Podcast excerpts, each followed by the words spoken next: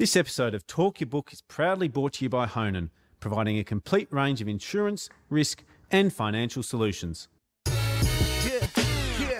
Fundies called me up, told me to take a look, but stay stubborn as bulls and talk their own book. Get the money,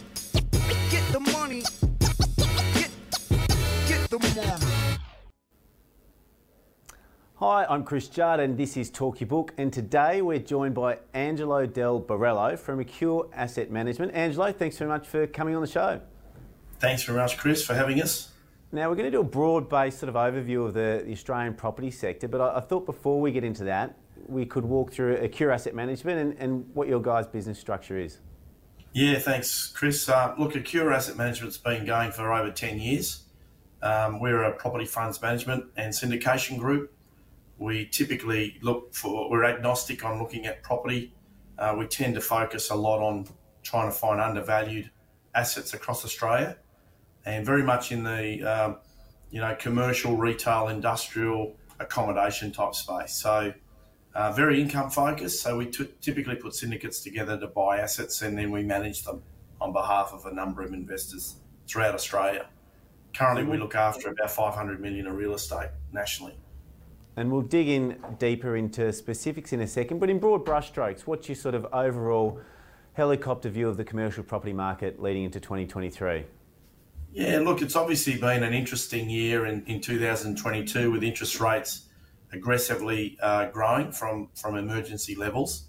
And, you know, that will affect valuations on some assets. And, you know, we're seeing a bit of a softening in, in valuation through this year. I expect that to continue into early 23, um, which, you know, from our point of view, sort of creates opportunity to to look at assets that are, um, you know, probably a bit more attractive on valuation, which is which have been pretty hard to find over the last couple of years.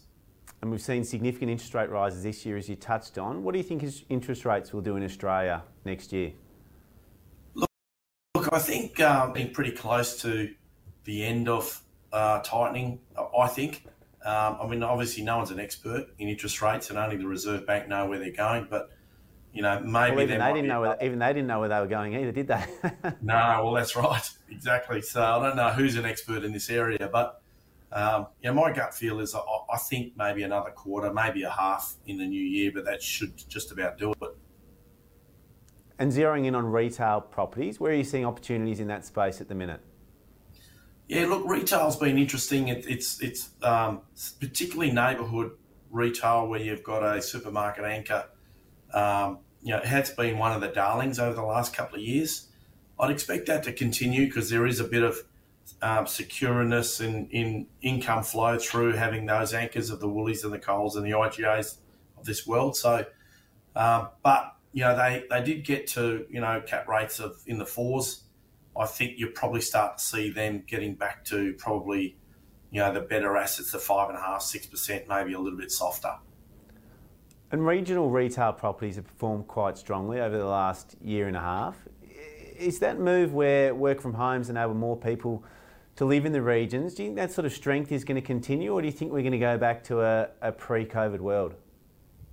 Look, I think eventually. Um, I mean, my feeling is most employers would like to see their um, uh, employees back in the office because of the collaboration and and, and the learning um, that um, employees gain by being around other people.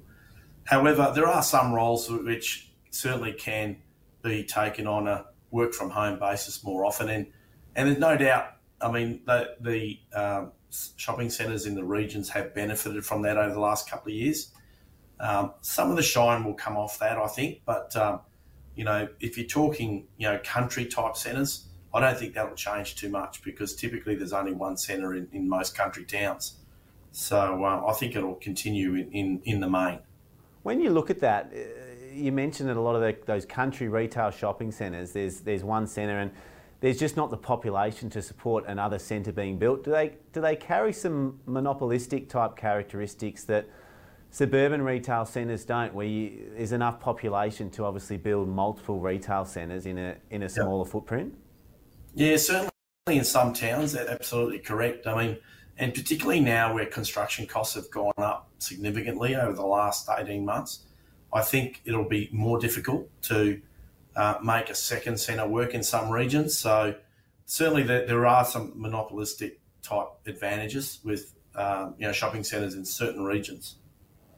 And talk to me about office space. Which sort of areas in Australia are you seeing as the most attractive for um, office space investing?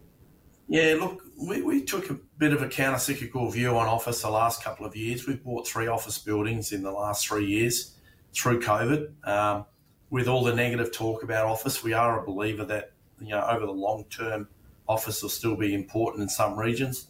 Um, we've bought two office buildings in Adelaide where we think um, you know there's some some quite good advantages in Adelaide. There's certainly there's no stamp duty when you acquire assets in Adelaide, which is attractive. Um, and we've also just recently bought a, an office building in July uh, in the Gold Coast, which, you know, post COVID has benefited from people who uh, had taking a bit more of a lifestyle approach to the work uh, work basis and, and have moved from particularly regions from Melbourne and, and to a lesser degree Sydney and I won't get you to divulge your trade secrets around incentives, but broadly speaking, what type of incentives are, landlords expected to pay to a, to a high quality tenant for a, a 10 year plus lease at the minute? Look, I think um, incentives uh, play a pretty important part in getting tenants in buildings, and and one of the major reasons for that is that you know to fit out an office floor, say a thousand square meter floor, probably costs you about a thousand dollars a square meter. So you know, most tenants don't have the balance sheet or or the credit facilities with their banks to, to just fund a fit out. So typically get lands to the uh, landlord to do that for them. And, and effectively, we work that out on a percentage of incentive on the rent they pay. So when markets tighten, the incentives are similar.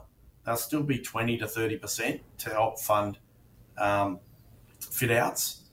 However, what you tend to see is the face rent, we call it face rent, the, the rents will be going up on a per square metre basis. So, um, you know, that typically I, I don't see that changing too much because of, you know, obviously a landlord has the benefit of owning the real estate and we can use our security, if you like, to assist in funding fit outs, which ultimately, when the tenant leaves, lands back to the landlord anyway. And what sort of vacancy rates are you seeing in office in, in the major cities across Australia? Uh, on average, most of them are circa 10 to 12%. Um, there's a couple of outliers in Perth. You know, vacancies are around 15%. Um, but uh, majority of them, and, and, probably Darwin, which is a, a smaller market, it's around 17%. But, but most other uh, major capital cities are around the 10 to 12% mark. And what did you see from corporates? Did you see them take the, the sort of changes post COVID to an increase in working from home to permanently downsize their footprint, or if the way they set up their offices just changed? Or what are you seeing from from most? Yeah, look, there, there was a real push before COVID for, um, you know, uh, what what we call, uh, you know, uh, where, where tenants would be looking to um, won't have a permanent desk, and effectively, you know, most corporates might have allocated seventy percent of their workforce into an office space, allowing for people to work from home, taking time off, etc. And and you know your, your larger banks, your, your, big mining companies, your big corporates typically went down that path. When COVID hit, that became a real problem because um, they didn't have enough seats and, and or space because typically as part of that to reduce their costs of, of occupancy, you know they, they normally have one one person per eight square meters is what they got down to um, within an office space. You know, 10 years ago, it probably was more like one per 14 square metres. And I think um, we'll probably see that one per one person per eight square metre area for in an office space probably expand back out to about one to 12 square metres, I think. Um, it will take a bit of time for corporates to readjust um, because a lot of them would be locked into to leases. So, you know, we've seen a little bit of that with some of the, the players where leases have come up for renewal, but uh, because they took that aggressive stance pre-COVID, I don't think it'll change a lot um, on that basis. And I know every employer is different, but is the default position now sort of three days in the office, two days at home? Do you think for most employers that's that's standard operating procedure at the minute? Um, I think you probably got to divide it by big corporates to small small business. I think small business is probably, um, you know, trying to get people back five days a week. And, and certainly there's always flexibility, I think, in small business where people can take time off, you know, people are sick or kids are sick or, or whatever it might be. That's always been there anyway. I think the big corporates are probably, being that we've got a very tight uh, employment market at the moment, uh, are probably trying to tighten processes, but probably one to two days a week is is probably the norm for some of those larger groups, I'd say. And the last sort of property sector I wanted to dig into was was industrial uh, property, which has had a had an amazing run, and it's it's probably the one sector in property where it seems like just about everyone's bullish on it with the uh, you know the increase in online spending and the, the amount of logistics that need to be transported around. Is it hard to find value in the industrial space currently? It certainly has been. I think there's been a lot of money thrown at industrial over the last couple of years and, and that online um, sort of drive. I do think, though, this, it's not without risk. Um, a lot of um, distribution centres these days are highly technology driven and technology changes. So I do think that, you know, if you've just got a distribution centre that is ideal for today's climate, in 10 years' time, it might not be. So I, I, do think it doesn't come without risk, and you've got to have your eyes wide open. I do, uh, you know, with interest rates going up, we are seeing that sector soften with every other sector, but certainly not to the same extent as some other sectors might be. Um, are there any cities that offer up more compelling industrial uh, property opportunities at the minute? Look, I think the smaller cities, you know, Perth, Adelaide, Brisbane, probably offer up a little bit more value. Uh, Sydney and Melbourne, being the larger cities, are always the first to go to, and, and there's a lot of competition looking for assets in those two larger cities. So we've typically played in a lot of the smaller cities because you, you find a little bit more value when it comes to um, you know looking for assets in that sector. And in industrial property, when you look at it, are you really looking at to eventually be rezoned and, and turn into resi, or that the growth opportunities having such a land parcel present, or are you usually looking at it through the lens of a cash flow asset, much like you would with, a, with an office space? Look, I think there's a lot more. Uh, you know, I tend to describe industrial property as a land bank with cash flow. Yeah. So, you know, I do think over the long haul, land goes up, and you know, the longer you've got income coming through, and the longer you hold, the better you'll do. So, uh, you know, the improvements on industrial land typically are a lot less costly than, say, an office building or a shopping centre.